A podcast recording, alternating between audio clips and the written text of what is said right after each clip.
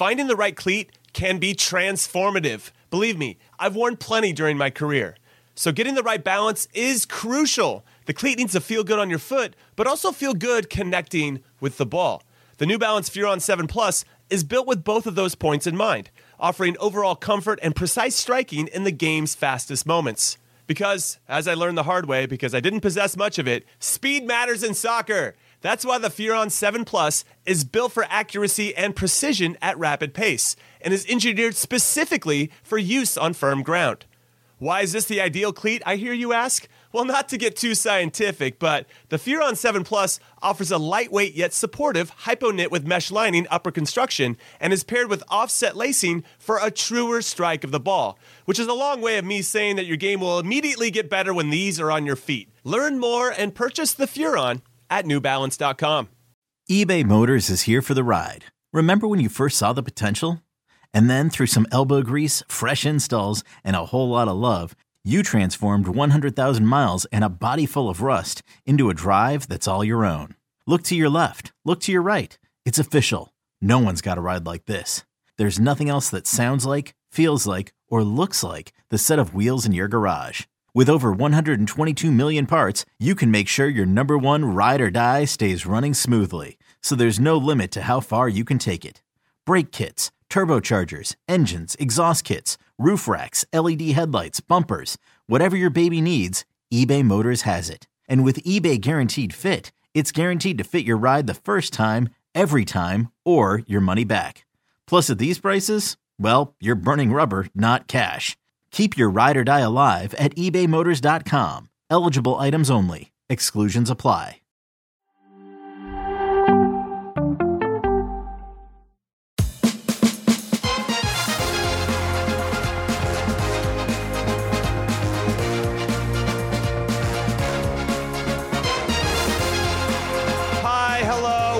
Everybody, and welcome to your favorite Average to Good podcast. Call it what you want. I'm Jimmy Conrad alongside Jesse Marsch and Charlie Davies. And Charlie is our Average to Good hold up player on the show. And uh, we have a great show for you guys today. Like always, we're excited to get into it. We're talking Americans abroad, of course. We're going to talk about our nailed on picks, our automatic locks for this upcoming Nations League roster and potentially spilling into the Copa America roster as well. Sergiño Dest made some comments about Barcelona and how he's never going to go back and play for Xavi again. I'm paraphrasing, but that's kind of the tone that I picked up on when he made his comments. We'll get into that. And of course, any fallout from the U.S. men's national team versus Slovenia. That's above and beyond what we did for our, our special podcast, reaction podcast. But first, as we do on this show, we're going to get into our call it what you want word of the day because we know the game is known by so many different things around the world soccer, football, fuchiball, foosball, all that good stuff. So, boys, here is the word of the day. And I had to write it out so I, I say it correctly. Uh, here it is. This I need to know what language this is in. Ball cache. Ball cache. Am I first, Jimmy? Uh, sure, go ahead. Jesse Marsch, take us away. Ball cache sounds somewhat Spanish. I'm going to go with somewhere in South America. I'm going to go Venezuela. Venezuela. Yes. Venezuela. I, I'm just going to go out on a limb, and I think they call it football there. yeah, I was gonna say I think you're way off. Yeah. What about To you, that's- Chuck? To me, that sounds real Turkish. It could be Syria, it could be Iraq, uh, Iraq, Syria. Well, I, I have some clues, but go ahead. Give us your first. No, he needs an Yeah. answer. Yeah, I need an answer. All right, I'll give you an answer. I'm gonna go Balkashe. Um, Iran. Iran. Okay, you guys are both incorrect. First clue. First clue.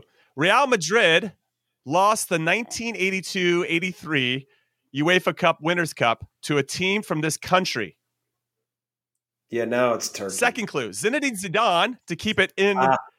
with Real Madrid. Zinedine Uh, Zidane scored the only goal, a spectacular volley in the 2002 Champions League final in this country. Germany. This was in God. Istanbul, no?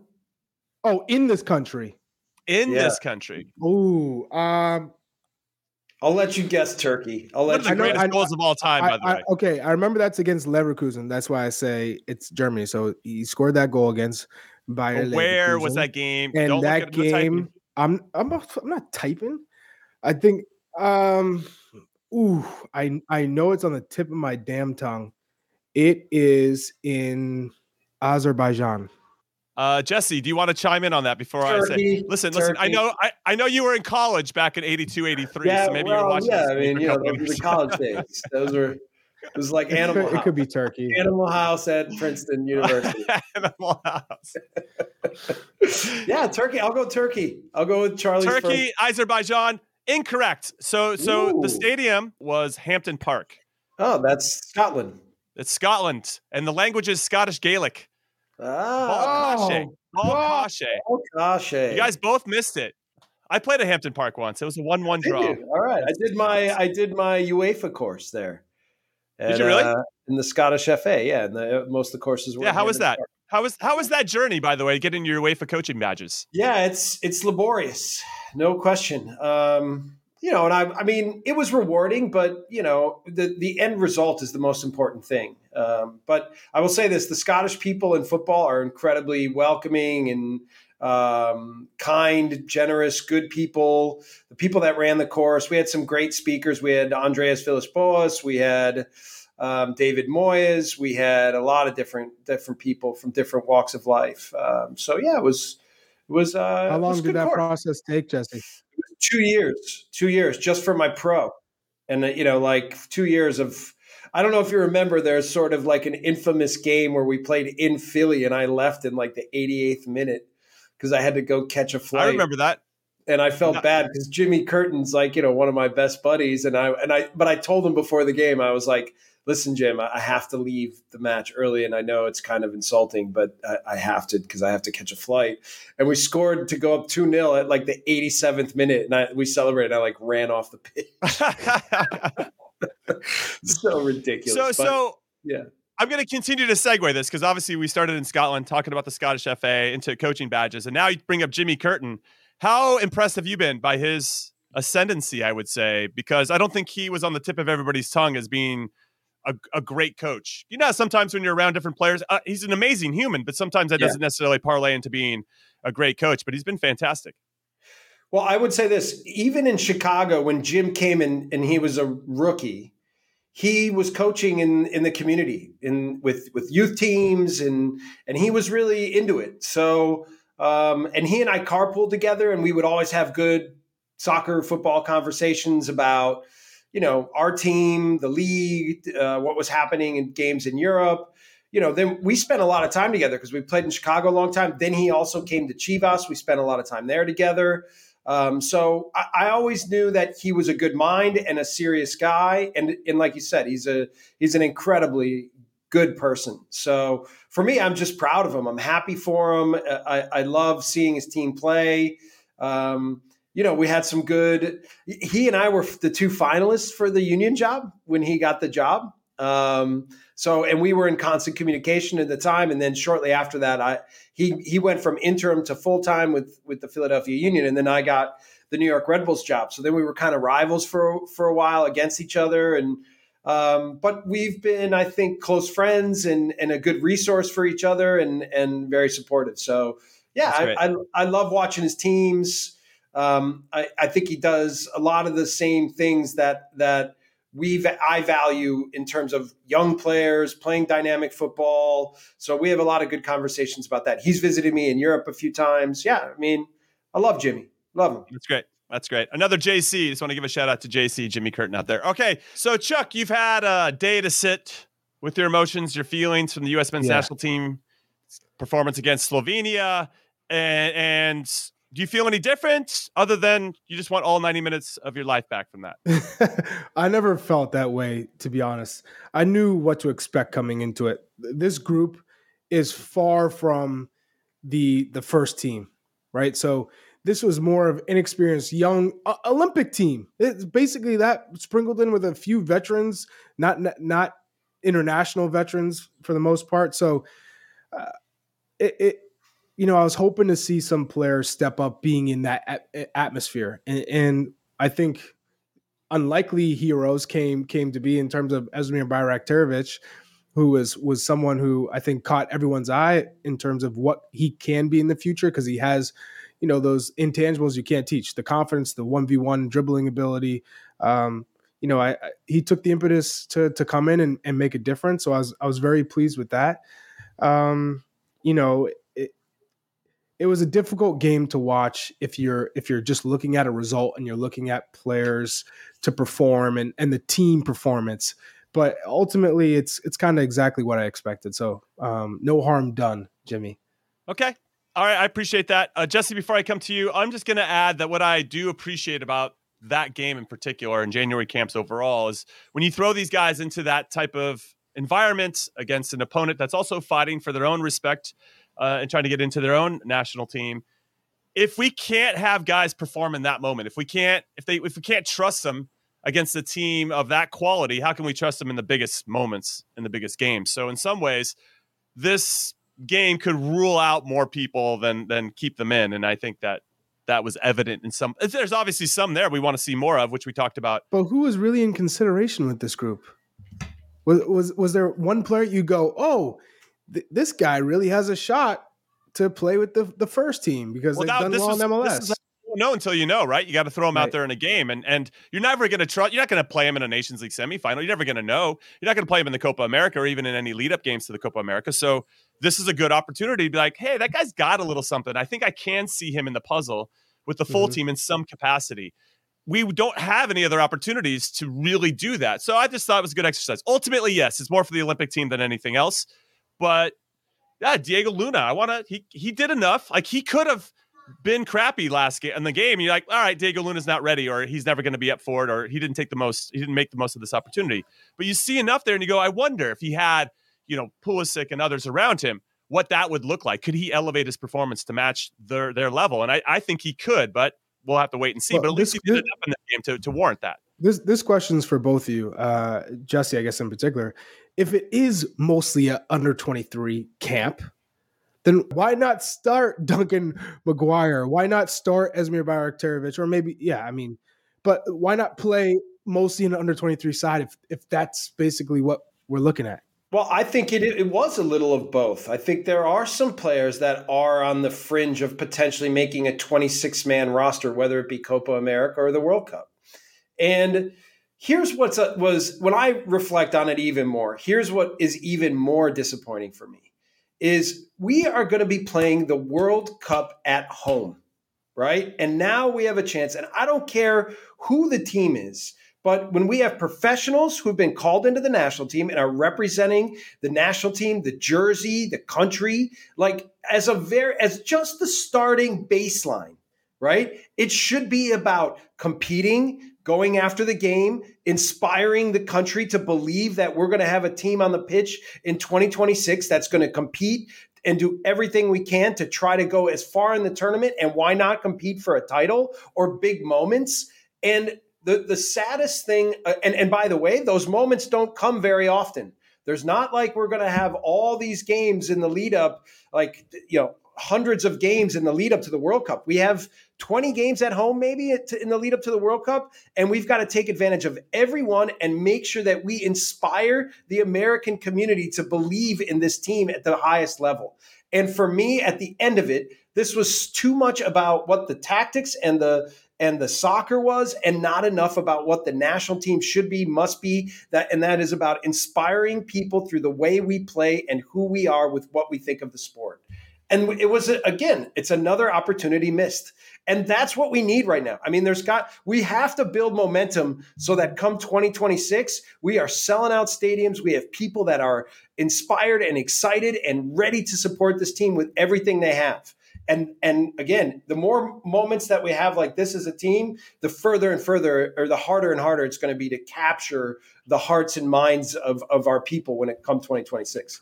So so so your issue then, Jesse, is more with the tactics then, then because it, it, in some ways, if I'm reading between the lines, it's like the players maybe had some handcuffs on them until later on when you had a couple players who are like, whatever, we're just going to go out there and try yeah, to do the best. Screw, screw the philosophy. I'm just going to do my thing. And well, listen, and, it, for me, for me, the the one of the worst words in our sport is tactics. Right? It's like when every coach, when something goes wrong, he'll he'll fall back on tactics and or we'll use this word tactics and ta- let, let's let's substitute it with strategy okay And when you go into any match, you have to have a strategy about what you want to be and what you how you want to perform and what the the the common idea of the way you want to play the game is and you have to understand what the opponent's way of playing or strategy is going to be. And then you have to make sure that during the game you find a way to make sure that the game is more on your terms and you're doing the things that you want to do more than what the opponent does. And again, when I look at it, when I look at that game, that game was played almost entirely in Slovenia's terms, right? And they were perfectly happy with allowing us to pass the ball around the back and and put together 10 passes going sideways and backwards. They never were threatened by anything there, and we never really imposed our will upon the game with how we what we were doing with the ball, with how we were running, with how we were connected and then again and, and, then again i mean i could go on with a lot of a lot of different ways of describing this but in the end it was a a, a, a dispassionate performance that was focused too much on where to pass the ball that's how that's the mm-hmm, way i feel mm-hmm, about it mm-hmm. i think there were moments and we talked about it in our podcast before about the game in particular well, you saw flashes of that, but it was that consistency of that mentality and that mindset that I think, to your point, was a little disappointing for me. Eh, on the defensive side, I always like, why are we dropping so deep? Like, why aren't we getting after these guys? Yeah, you know, it, it, whether it, whether it's a high up the field in the in the mid block or even the low block, like just just get after these guys. Oh, like there was, the I, I, was missing a little bit of that, you know. Yes. So I, I well, agree with you on that. And and just to to to kind of go off on it because I see Ives like, oh, it's mostly an under twenty three camp. No, it's not because DeJuan Jones starts and Shaq Moore starts, and those both aren't 23 under 23 Brian so White starts. You, what what what what could have but I'm saying even from the back to the front, you had an opportunity to play Caleb Wiley, who you, you liked a little bit. Just he's he's different, pacey, he can play left I back, like more advanced. Uh, John Tolkin. So I was thinking it's whoever's going to play more as a left back in that position is probably in Gregg Berhalter's mind and Marco's mind that th- they are the first choice of the two for that left back spot. So we didn't even really get a chance. to That Tolkin came in, but he obviously didn't have his shooting boots on. You know, good positioning, but not not sharp with the ball. Okay, and Caleb Wiley, same thing, looked pretty good, but it was such a short stint that you can't really make anything of it. And then Shaq Moore on the other side, yeah, he was in advanced positions, but that's ultimately taking away a spot from someone that you really want to see. You know what Shaq Moore is about. You know what he he's good at, his strengths are. You know what his weaknesses are. They were on full display in this game, and it's the end product. And and some of it is is the the one on one defending. But obviously, Slovenia wasn't even interested in in putting pressure on them like that because they were just playing direct. They'd sit back, win it, and, and go forward. So you you could have easily played DeJuan as the right back and then Tolkin or Wiley. And then obviously Timothy Tillman is also not a 20 under 23. So you, you miss a uh, an opportunity to play someone there. And, and I get it. You want to mix it with old and young, but you have one player and that's all the one player you need that's over 23 and that's Miles Robinson. And you let you let the rest of the kids play, right? And um and Brian White obviously up top. So for me, it, it is not anywhere near an under 23 team, which you could have had, which you really would have, I think, tested those guys a lot more, not only for the Olympics, but for the future. And mm-hmm. Esmir and Diego Luna are the only two that showed you something. And it wasn't like mind blowing, but they showed you something that, okay, I'm intrigued. I'd like to see more of those players at this level. So that that's my point is I would have liked to see more under 23s tested in this environment because then to your point jesse i think we're getting more pressure. We're getting more advanced. We're, guys are probably going to be more apt to try and be a little bit daring and, and show the, the energy in, in terms of instead of just sitting back slow side to side and not and not very uh, enticing and, and aggressive yeah, still a lot to talk about with this game. I didn't realize we were going to get into it that much, but hey, that's why we're having the show. We keep unpacking. We, we keep unpacking. There's a lot of layers here. We're peeling it back like an onion. Yeah. All right, we're going to take our first break of Call It What You Want. When we come back, we're going to get into our locks for the Nations League. Who should automatically be on this roster? We all put our names together. We don't know who said what, and then we'll come back and reveal that for everybody. Don't go anywhere. Okay, picture this. It's Friday afternoon when a thought hits you. I can spend another weekend doing the same old whatever, or I can hop into my all new Hyundai Santa Fe and hit the road. With available H-Track all-wheel drive and three-row seating, my whole family can head deep into the wild. Conquer the weekend in the all-new Hyundai Santa Fe. Visit HyundaiUSA.com or call 562 for more details. Hyundai, there's joy in every journey. Welcome back to the Average to Good Call It What You Want. I'm Jimmy alongside Chuku and Jesse Marsch. Chuku's a shout out to a word of the day from I don't know how many episodes ago. It, South, yeah, South Korean. we're just uh we're just making sure you guys are listening to all of our shows or watching all of our shows, and we appreciate your support, of course. But now let's get into it. Our locks for the Nations League roster, which is happening uh, in March, and uh, we're excited to to get into it. Now it's a 23 man roster, and we threw those over to our producer Des Norris. Like, who do you think is an automatic lock for this particular window of time and in these big games. Now we are the back-to-back champs, so we're going for the three-peat here. But here are 13 names. We we came together on 13 names. We have Matt Turner, which is looking shakier by the game. Chris Richards, Tim Ream, who's hurt right now, Sergiño Dest, Antonee Robinson, Weston McKennie, Yunus Musah, Gio Reyna, Timo Weah, Christian Pulisic, Ricardo Pepi, Flo Balogun, and Malik Tillman are our 13 locks. So that means there's 10 spots up for grabs.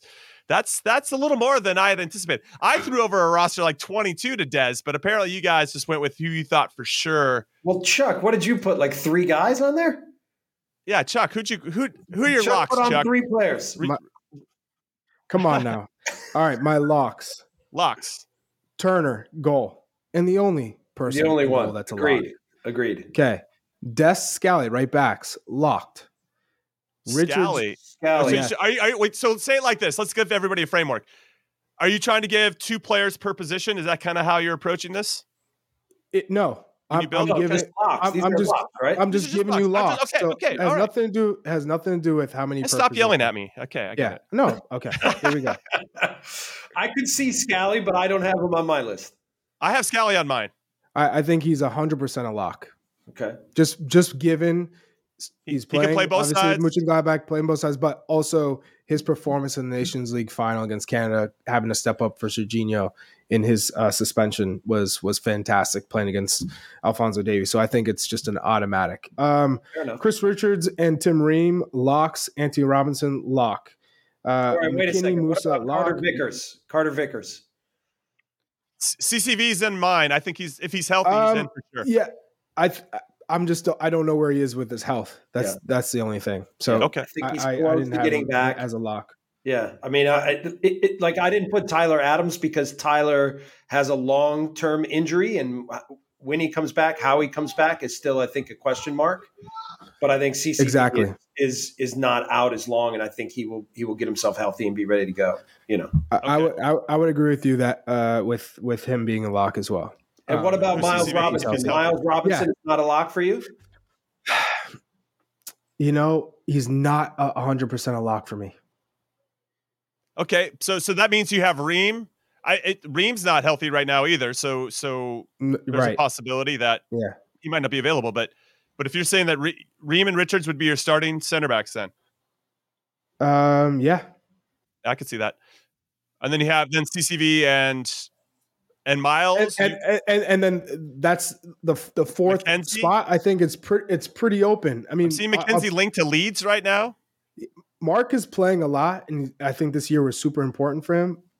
But again, it's just that getting over that curve, that the hump, because it seems like every time he gets a chance with the first team, it, it goes to being nervous. And, and he's not playing like himself, and the decision making on the ball is always the safe option. And you know, I, I just feel that he hasn't been able to adjust adjust yet with the first team. Right. And I'll always say, once you get your club football right and you're playing consistently, it just makes it that much easier for you to transition into the U.S. men's national team, and that usually is is how it works.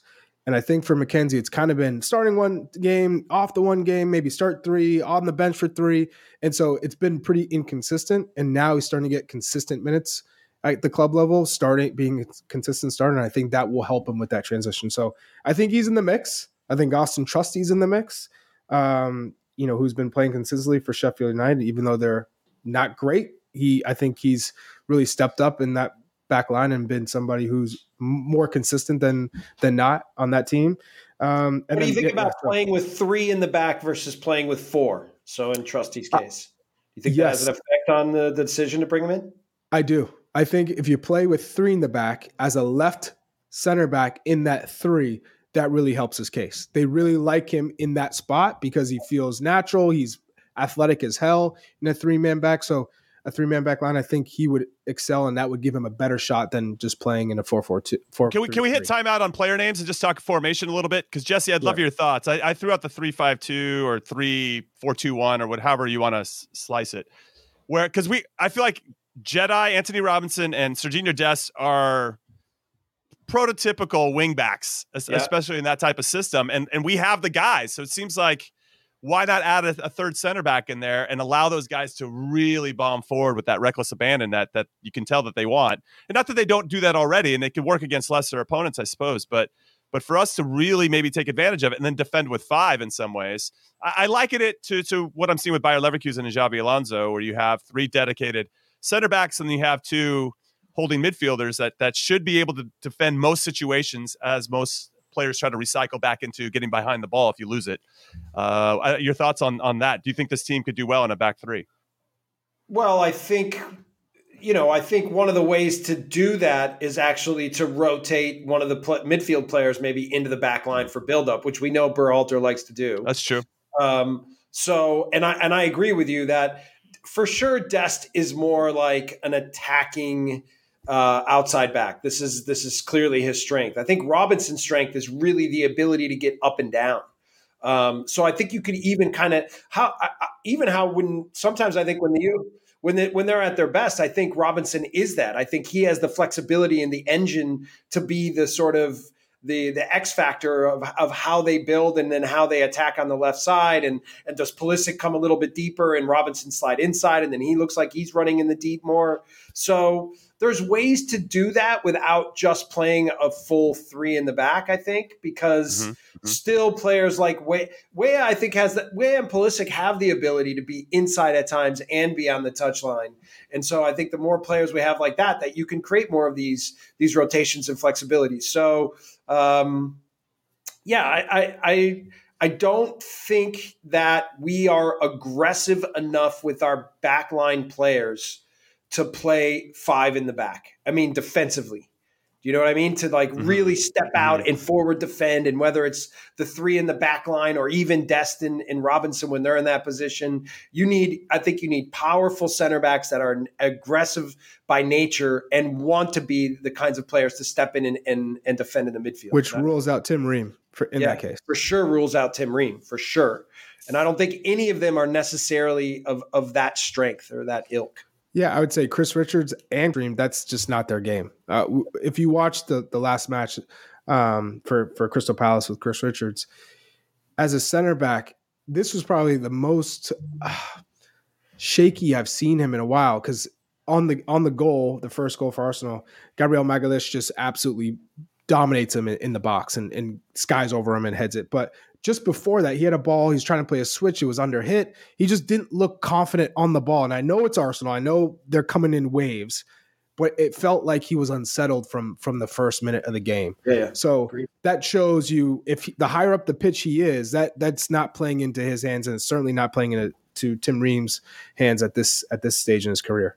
It's one of the reasons I didn't like Chris Richards in the midfield. Right, is because he wasn't naturally uh, the, uh, the mobile enough and quick enough, and then aggressive enough mm-hmm. to attack balls into those spaces. No, that's yeah. It's kind of interesting to see where where Chris is going to net out. I, I think it's going to be at center back, of course. But and I think I've talked about this before at some point along the way. But I remember playing for Bruce in, in the Gold Cup semifinals, and we went with a three-three-three-one, and, and it was me, Eddie Pope, and Oguchi Onyewu in the back. The next line was uh, Johnny O'Brien in the next line of three, then then Chris Armas, and then Steve Cherundolo. And then the next three was, I believe, Beas, Landon, and Clint. And I can't remember who was up top. Maybe Eddie Johnson, but it was it was or McBride. Was it say McBride? I don't know if McBride. It could have been McBride. I'd have to look back at that roster, but it, it it gave us so much flexibility though in terms of how we moved and and obviously Cherundolo would drop in and almost be the right back given the situation and Johnny O'Brien at times would, would drop in to be the left back and he could pick up the ball in different spots and, and obviously uh, uh, you have to have players that that Johnny O'Brien have a good a good IQ of, of the game to understand when and where to to create those pockets, find those pockets, and then take advantage of that. But I always I always kind of think about that when I'm now coaching. Like, when does that start to fit in, and how could you really? I just like the flexibility of the system. I thought that was interesting. Um, not to say our players couldn't be capable of that, but I, I, I wonder if we're to your point, both of you guys' points, are we playing to the skill set of the collective uh, and, and what we our strengths? Uh, this is the, the only negative I have about the three five two is you're adding a, a center back and taking off a more talented, uh, more I, I, think a player with more ability in, in the attack. Yeah, sure, sure, that's fair. So I think our strengths are obviously our attackers at, at the moment, our midfield for sure, and then and our attackers. So I can't envision a lineup, our best 11, without Timothy Weah on it. I just can't see it. So mm-hmm.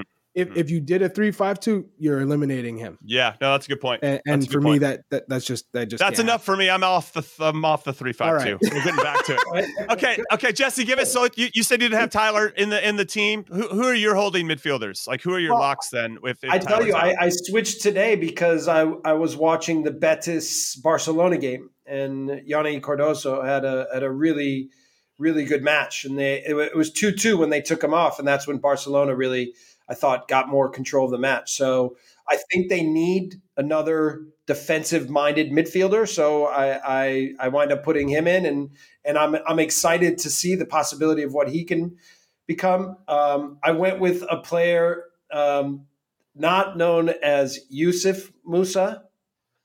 yeah. Yeah, yeah. Yeah, not not the twin. Obviously, we know he can play as a double six. So, I mean, him and Cardoso, if Tyler's not available, this could be a possibility. Uh, then I went with McKennie and Reyna. Uh, and I, I still had Brendan Aaronson.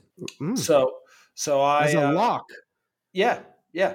Because of his past performances with the national team. And, and even though he's not playing much with Union Berlin, I, I think they need him in the team. I think they they need his his uh, his ability and his experience. And and I know he's not at his best right now, but I still think I still think I'd bring him in. I, I agree with you about Brendan Aaronson. I think that he has a player profile that might be just slightly different than what we currently have, and he's an energizer bunny, right? He just continues. He's so relentless in his movements that that there could be a time where that becomes advantageous and i just think it it forces things to happen they might not always be exactly what you want to happen but he forces action uh, especially in the attacking third so so i do think that spirit in particular and and uh, i just think he's a he's a good character to have within the team and has a tremendous attitude you would know better than most jesse so so i i think that he should he should i think he's a lock for sure charlie or did you guys have anyone else yeah so i, I had uh I mean, Weah, Reyna, Tillman, Malik Tillman. I think he's a lock. Reyna's a lock. And then obviously Pulisic, Balogun, Pepi. Those that that was the remainder of my locks. And I love the Cardoso shot shout out because Cardoso is a mine. Yeah. Cardoso is is is a baller, and I think he's only just getting started as he continues to grow. And and Betis is obviously a, a strong team in La Liga. But after Nations League, I think if you're looking at Copa America, even though he fits the profile of what you'd want at Copa America, if he's not going to start, I I would rather, since he is an Olympic age player, I'd rather him go to the Olympics. Cardoso. Yes. Yeah. Where he'll play every game. I know, but I think I think if he's establishing himself he's going to play a role in one of the, I mean whether it's off the bench or you know with with if if they can advance themselves or if they they do well in the first couple matches and they need someone to provide some minutes, I think he's got to be available for the, for the team in Copa America. Berhalter, I think, has to be treating Copa America like this is a big tournament for him and for the team. So for me, the, the Olympic oh, team has to has to be a side side factor. They, they, have to focus on exactly what they need to be successful down uh, in that match in that tournament.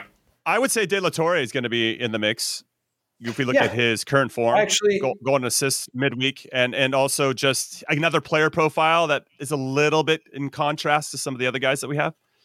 Fair enough. And he, I picked him as my player this week, and I so I watched both both matches he played, and, and he scored a good goal, and he he had two good performances, and so he's he's now become a big big player at Celta Vigo. So I think that's fair enough. Yeah, another player enough. too, uh, Josh Sargent. I think he's done enough. No, to to get into this team. I, would like to see him again, be around the group. He's uh, uh, back and healthy. He was a lock for me. I don't know how you guys feel about Josh Sargent. Chuck, you go first as our resident number nine. I'd I'd be willing to say when he's in form, he's he's number three. So I have no issue with that. Um, Even though he'd be starting tough. and getting more minutes than Ricardo Pepi. I mean, listen, I, I've nothing but respect for Ricardo Pepi, who's had to yes. fight, um, uh, um, yes. and, and, fight for minutes Jim, for club and country. Jim, the, the, the, the easy answer is yes. now I, mean, I, know he's serious, Jesse, when he calls me Jim. Jim. The, the, the, James. James. Remember, Ricardo Pepi, yeah, he's he's in a he's in a difficult situation. He's behind the club captain, Luuk de Jong. I get it. This is a Dutch it. international.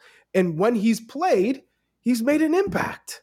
I mean, the guy scoring in Champions League, creating goals in Champions League, that that counts. Major, major, major uh, props to to Pepi. And then, not to mention that he came in the Nations League and he and he scores off the bench, right? So, yeah, yeah. Um, th- this this is a player who shows he's he's ready for the moment. He's growing and he's got the right mentality. So that fair enough. He's he's fair number enough, two. Fair yeah, enough, Charles. And, and, Charles, I uh Chuku Charles Chuckwagon. And listen, I I and and and Ivis makes a good point here in our, our little chat that Balogun starts. He's going to be the starter, and Pepi. By the way, Balogun played played also on the wing this week. So so Yedder played up top, and they slid twist. Balogun a little bit more to the right. There's there's no plot twist because Balogun ain't playing on, on, the wing for this U.S. men's national team. I know. I'm right now. Saying, ah, I triggered I triggered Chuku over there. I got him. I got him. I got him. yeah, I you know how to that. you know how to trigger me. I tell you. I love that. All right, we're gonna uh, take our second break of Call It What You Want. When we come back. We're going to get into Americans abroad and obviously looking forward as well for some notable fixtures and uh, our players of the week. And it's going to be a lot of fun. So come back and join us. Robert Half research indicates 9 out of 10 hiring managers are having difficulty hiring. If you have open roles, chances are you're feeling this too. That's why you need Robert Half. Our specialized recruiting professionals engage with our proprietary AI to connect businesses of all sizes with highly skilled talent in finance and accounting, technology, marketing and creative, legal, and administrative and customer support. At Robert Half, we know talent. Visit RobertHalf.com today. Hi, everybody. Welcome back to Call What You Want. I'm Jimmy alongside Jesse and Chuck, and we are getting into it Americans abroad. But before, before we get into performances that just happened, we want to give a shout out to Christian Pulisic, who was just named as the U.S. Soccer Male Player of the Year for the fourth time. He's won it in 2017, 2019, and 2021. He's now tied Landon Donovan for the all time record. Uh, so that's that's uh, pretty cool. Good for him. He's only 25 years old. He led the team in goals and assists, the U.S. men's national team, that is, this particular season, off to a great start with AC Milan. So that's who we all voted for as well in our in our make believe uh, call what you wanties, the wanties. And uh, then for the young player of the year, it was Kevin Paredes who ends up winning the award over Benja Cremaschi and Gian, Gianluca Busio. So congrats to him. Obviously, breaking into the Wolfsburg first team, playing well at the U20s, getting his first caps and making an impression with the U.S. men's national team. And uh, fun fact Jesse Marsch had him as one of his locks for his yes. roster. Unbelievable. Yes. Well, give us a little bit more about Paredes. What, what what makes him special for you, Jesse? Well, I think he's a perfect player to bring off the bench. Right, dynamic. He can one v one. He's a sprinter. He a lot of good things he could bring to an open match. So uh, yeah, that that he for me fits a, a, really good category for someone when you when you're uh, even. I think he'd be best when you have the lead, right? To put him on the pitch and have him mm-hmm. defend a little bit and work against the ball. And when you win balls, be in transition, he could be super effective in that way. So yeah, I have him. I have him in the squad. You heard it here first. When Jesse gets back into it, he's going to be signing Paredes in the near future. I'm just throwing that out there. I'm just throwing it out there. All right. Notable results. Matt Turner. Matt Turner conceded, conceded three goals in Forest's 3 2 defeat to Brentford. Uh, Luca de la Torre scored an assist in a Copa del Rey win over Valencia. Josh Sargent opens the scoring in Norwich's 2 0 win over West Brom and Daryl Dike. He came on as a second half sub. Sergiño Dest provided the game tying assist, you know, actually it was uh, they were leading 1-0 a couple minutes in, and their 1-1 draw against Utrecht. PSV's 17 game winning streak comes to an end. And Johnny Cardoso, we talked about him a little bit earlier, makes his Betis and La Liga debut in a 4 2 defeat to Barcelona. But as Jesse said a little bit earlier, it was 2 2 when Cardoso got subbed off, and then it ended up 4 2. Was that the reason? We're going to say yes, absolutely. So let's get into our three players that we're paying attention to. Chuck, we haven't heard from you yet in this segment. Who is your player that really stood out for you over this week or weekend? It would be Weston McKennie. Um, mm, I don't think we do. I, I don't think we give him enough credit because we hold him to a higher standard. You know, we hold him to the Christian Pulisic standard in in terms of what do you what we expect from him every every match. And you know, it's this season he has revitalized himself, and I think when you talk about a player with playing with purpose in the midfield and, and earning the trust of a manager like Allegri, which takes some doing. He's done that. This is his 13th straight 90, uh, 90 minute appearance in Serie A for Juve this season. So that's incredible. I mean, the last match he missed because of yellow card suspension, and he still plays and he still gets 90 minutes uh, the following match. So he had an assist today. Um, should have been a goal. Vlahovic uh, just nicked it before it was about to cross the line. So in terms of of his performance, I thought he was he was fantastic. Three three for three on his tackles, uh, three recoveries. Um, he had 83% passing percentage, which is good. It could be better, but ultimately, I really liked his influence in the game. He was arguably the best player on the pitch behind behind Vlahovic, who scored the two goal scored two goals today. But um, a really impressive performance from him, and I, and I just love how he has matured into this player who gets it in terms of the balance of making it fun, enjoying the game, and and also getting the most of yourself, being serious, and, and knowing when to be serious versus knowing how to lift guys around you and how everyone how he he attracts people to him because of his personality. So um, I, I, love the fact that he's thriving. He deserves it. He's he's obviously had to work really hard to get to where he is. Um, so I, I, mean, Jesse, you, you have you have to be thrilled given how things kind of didn't go well for him with the the loan to Leeds and in the build up to the loan to Leeds and and he goes back and he he realizes it's do or die at this point. You, you either have to it's sink or swim, and he he's obviously swimming. Yeah, it was a shame that I only had him for a week because I had big big plans and intentions to help him grow as a person and as a player. And what you talked about there, I think, is the key with Weston. Is we all know he has a big personality, and that that's a that's always a positive. But how to use it in a way so that it makes him a better professional and it makes him a better player. And so I'm happy to see him playing well, like you've said. And and yeah, I think we talk about him enough, and I think I think we respect him a lot, and I think we need him. We all know we need him. Um, so yeah, I'm I'm really happy for him that he's found his found his way in Juventus again, and that he's performing maybe the best in his career. I agree with you. Yeah, I like that that word influencing that you used, Chuck. That he was one of the most influential players on the field, and I think that's the highest praise you can give someone.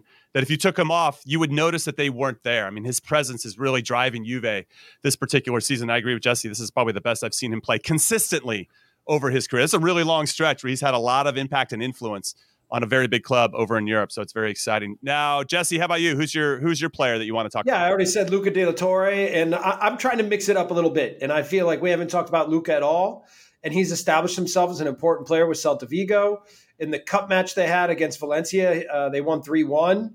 He scored the first goal, uh, a cheeky, clever cheeky little mm-hmm. flick off of a corner kick and then he he winds up making a really influential play um, to put a good cross in so that they they seal the game at 3-1 and they move on in Copa del Rey. So that was an important match. And then they played against Real Sociedad um, uh, in the league on the weekend yesterday. And, I, and I, he had a good match as well in that game. And they were a little bit unlucky. Um, Brais Mendez scored a, a great goal and uh, he got around Luca De La Torre a little bit on that play, but there wasn't much he could do. And he hit one from like 40 in the corner. Um, but we know Sociedad's such a good team, and the game was dynamic. And you know they've they've used him on the left a little bit in a four two three one, mm-hmm. and they play compact, so he doesn't play like a full on winger. He still gets to play like an interior midfielder, and he finds the ball and and he does. He's very responsible defensively too. He does the job on whoever he's playing against. In transition, he's not the most dynamic player, but he gets himself on the ball a lot and and usually keeps the ball and helps make good decisions to help set up plays in the attacking third. So I think he can be a you know you talk Jimmy that you had him in the roster and I and I I can see why and I can I can accept that. I think that he deserves to be there. Um, and I'm, you know, again, I think to, to establish yourself, even even if Celta Vigo's not having the best season, the fact that you're in La Liga playing regularly, I think that's a big statement for for an American player. So yeah, he's doing well. Yeah, I love that shout. I am going to go to England and get into the championship and talk about Josh Sargent. He's got one goal in his last three games, but Norwich, who are now eighth, so only a couple points out of a playoff spot to get uh, back into the Premier League he's got a goal and he's been active and he had uh, the game winner against West Brom this particular weekend. And I really loved in particular the details of, of how he created this goal in himself. Another player did the work, won the ball in midfield, and, and had good presence of mind to kind of wait for things to develop. But while that was happening, Josh does an excellent job of, of looping his run to create the passing lane to get himself in a good spot so that that that ball could be played to him in that area. The timing of his run was perfect. It looked like he might have been offside. He wasn't, which really speaks to to his his understanding and timing there. And then obviously some uh, some some good composure when he got in behind and was one on one with the goalkeeper. Maybe not the cleanest finish of all time, but if it hits the back of the net, who gives a crap, right? As long as it hits the back of the net. So I really have been impressed with his resurgence coming back from the injury. And and for me, he's a lock to be a part of the Nations League. And I kind of curious to see because there's so much competition in the area, attacking areas of our team, where uh, Gregg Berhalter and the coaching staff would elect to use him. It, could it be out wide? We've seen him do it before. I think he's more effective up top, but obviously a lot of competition up there as well. All right, so some notable fixtures that are coming up. Just so everybody knows, circle these on your calendar. We got Fulham and Liverpool happening on Wednesday. That's a League Cup semifinal. So hopefully Tim Ream is healthy. I know he's back in the 18, but uh, we'll see what happens. Antonee Robinson, Liverpool have been interested in maybe signing him, so We'll see what happens there. Feyenoord's taking on PSV and the and the Dutch Cup. So that should be a good, very good game. Uh, Juve is playing Empoli this upcoming Saturday. AC Milan taking on Bologna. Milan had to come back to win 3 2 in that one. Liverpool, Norwich, FA Cup uh, happening on Sunday. So a lot of big games. All right, we're going to take one of our last breaks of Call It What You Want. When we come back, we're going to talk about Sergiño Dest and some of his comments about not returning to Barcelona if Xavi is there. So a little controversy. Let's get into it right after this. It's only a kick, a jump, a block. It's only a serve. It's only a tackle, a run. It's only for the fans. After all, it's only pressure. You got this. Adidas.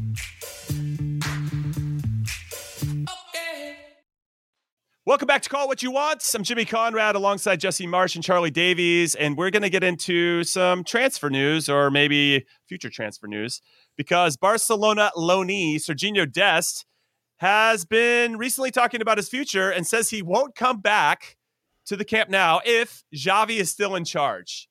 And uh, that's that's quite a statement to make because he's still a loanee.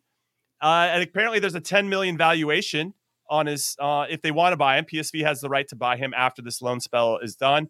And apparently, they're interested in activating that, but it's pretty early. And and uh, he says, and I quote, "Only if the situation changes there." And he's referencing Barcelona.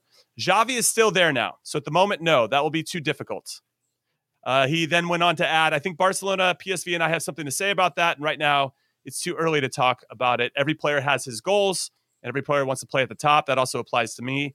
In the long term, I'd like to return to the level where I came from, but a season like this, I just have to enjoy it. So my full focus is at PSV at the moment. At the end of the season, we will look further. Maybe I'll stay, maybe I'll go. Malik is in a similar situation with PSV and Bayern Munich, but fortunately, we don't have to resolve anything yet.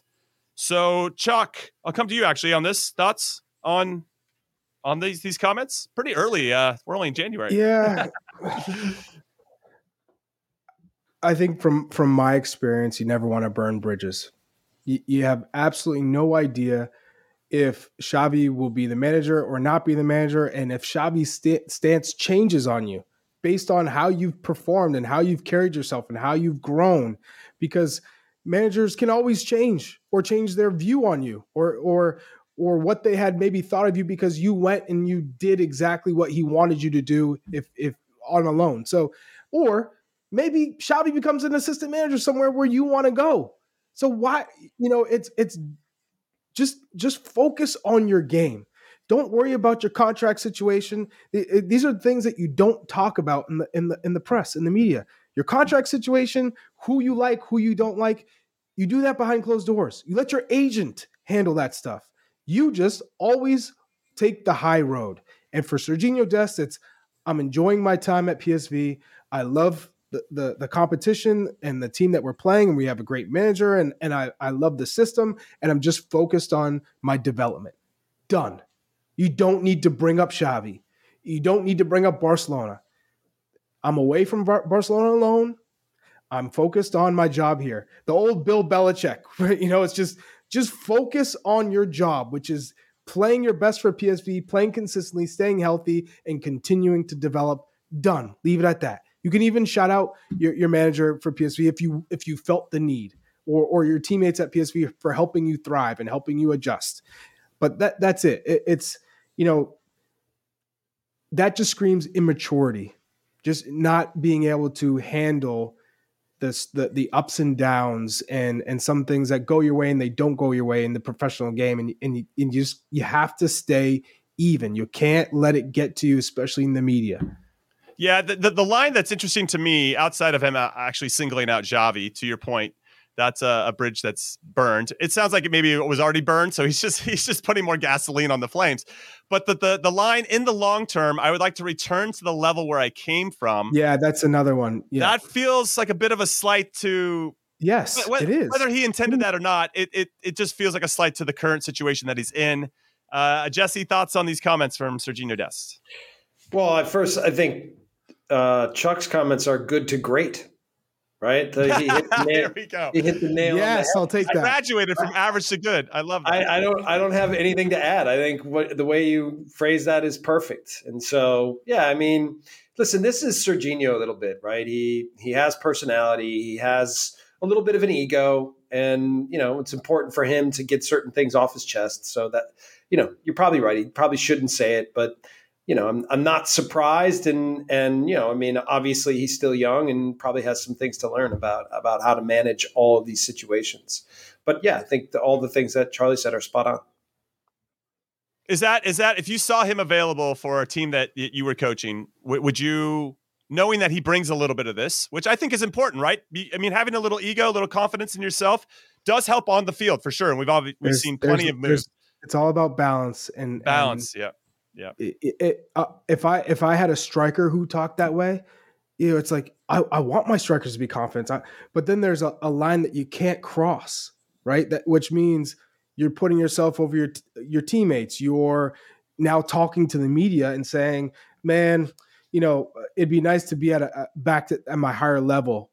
And that's that's a shot at your teammates that they're not they're not at the level that you're at when you're playing at your best, that they haven't touched that level. Like, there's no need to bring that into the equation. All that needs to be said is, I'm enjoying my time here. If you want to talk about Barcelona, say, maybe there's a chance where I go back and and and I hope I'm impressing Xavi on this loan, or I'm working on the things that Xavi wanted me to work on.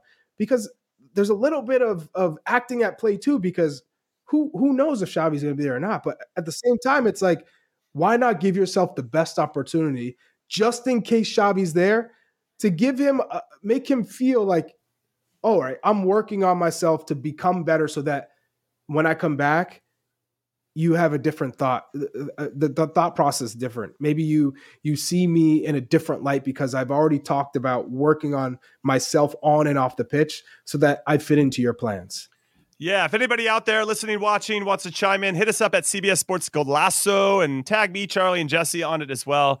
What do you think about these comments? And uh, yeah, I'm kind of curious. Let me, J- Jimmy, let me just chime in quickly. Um, you know, I, I, find that when you coach highly talented players, that often they have complex personalities.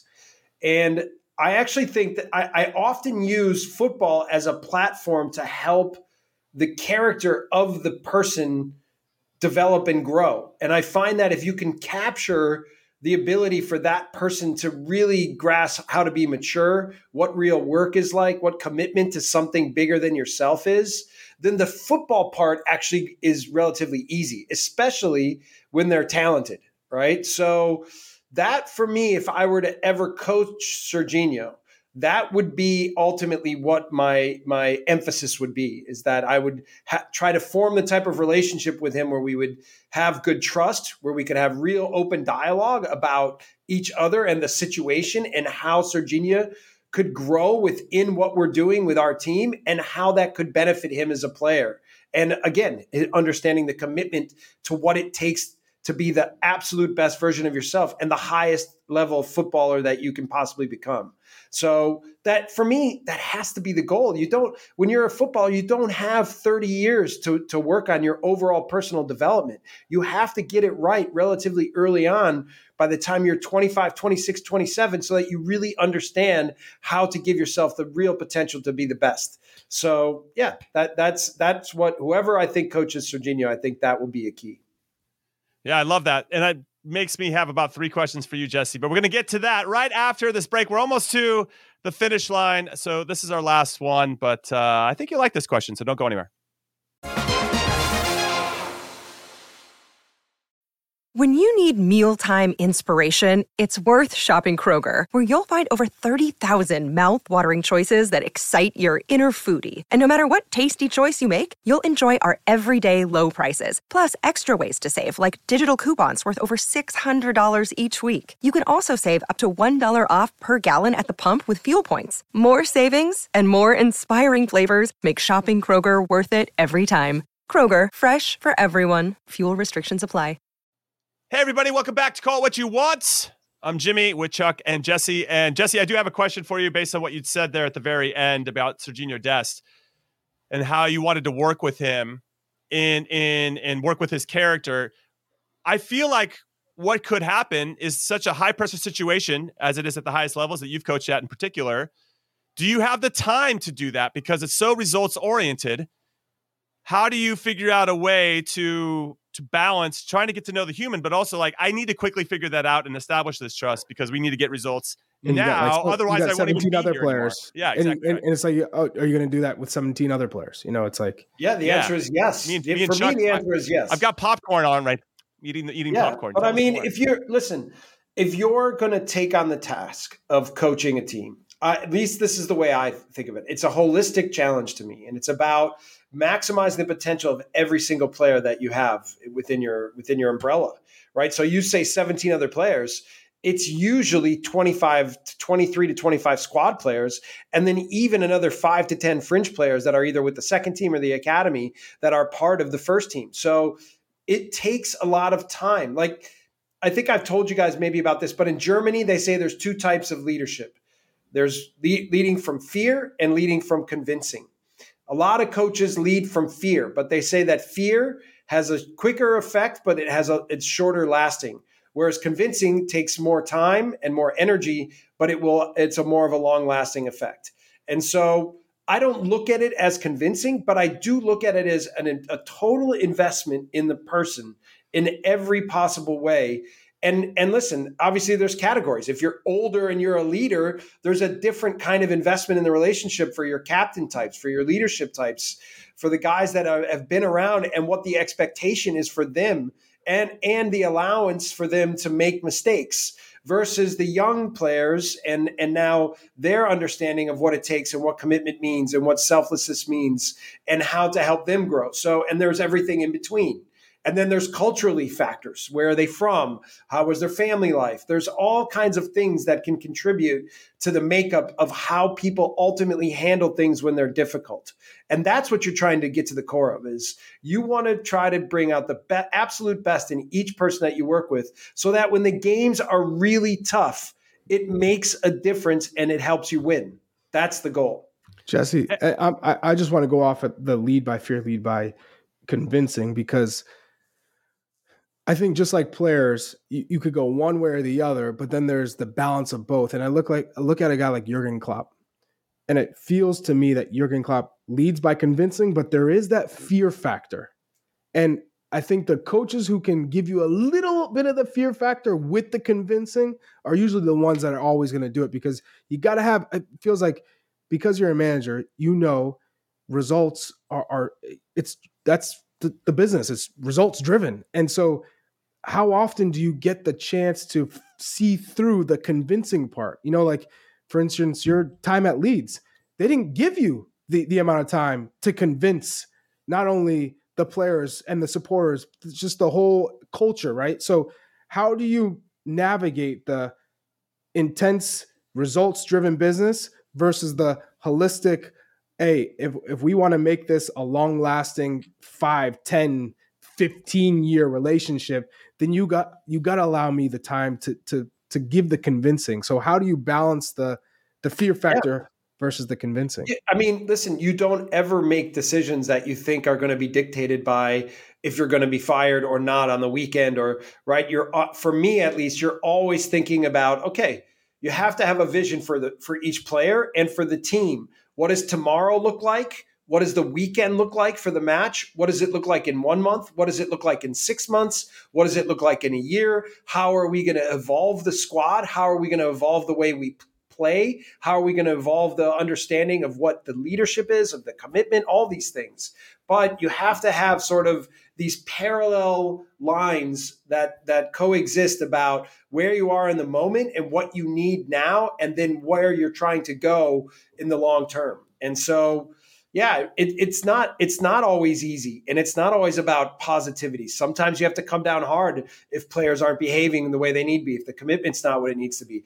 If if you need a result, like before we played Liverpool when I was in Leeds, I said to them, guys, now all the talk and all the things that we've been doing right now, all that matters is we have to figure out how to go to Anfield, the toughest place in the world to play, and and we have to get a result on the weekend, or we're going to put every our entire environment in jeopardy right? And so, yeah, you have to you still have to understand how to push the buttons, but you always have to do it I think with the with the vision of what you're trying to create in the long term.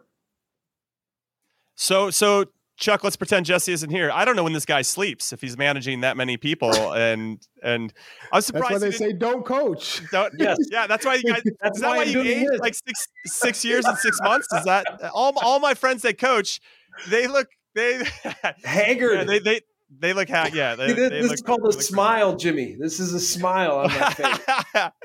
I absolutely love that you're embracing that type of challenge, um, yeah. and, and, everything that comes with it. But I don't know when you sleep. I I'm surprised you didn't Marcelo Bielsa and just have a, a, a, bed in the in the office at Leeds uh, like he did. But um, is it is it is it? Would you say it's a let's say a 6 a.m. to 6 p.m. type gig? When the problem is you can't turn it off.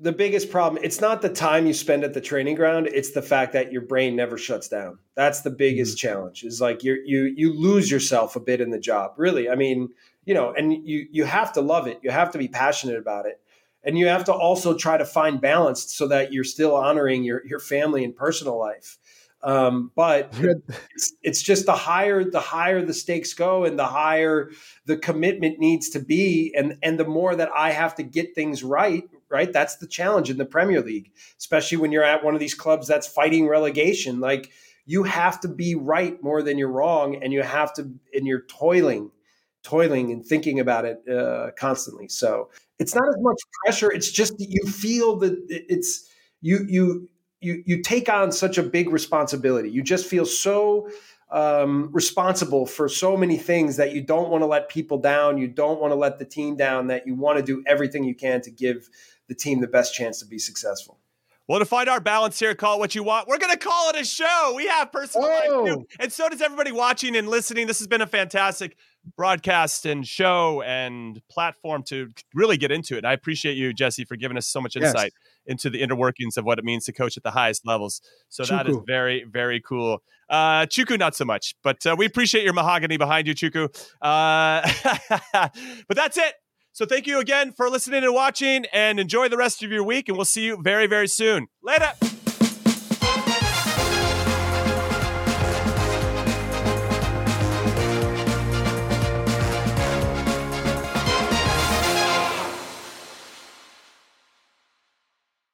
The time has come for drag queens to save the world.